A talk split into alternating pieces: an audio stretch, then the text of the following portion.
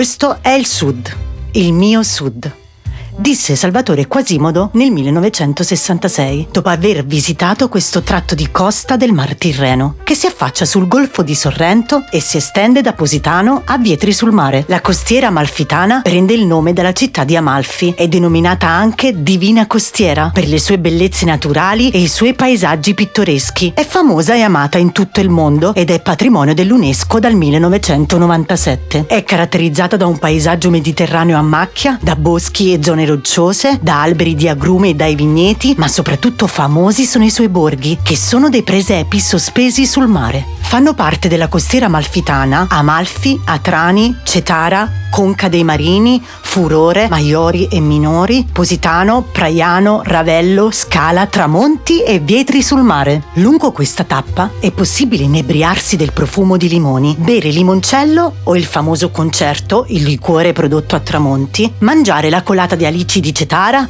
perdersi nel paese della sfogliatella, scoprire le ceramiche realizzate e dipinte a mano di Vietri sul mare, camminare tra i vicoli e le viuzze di Amalfi e Positano, visitare i numerosi borghi dall'atmosfera antica che fanno parte di questo tratto di costa. E tra le scogliere a picco sul mare e le casette dai toni pastello scoprirete calette e spiagge bagnate da acque turchesi e panorami mozzafiato.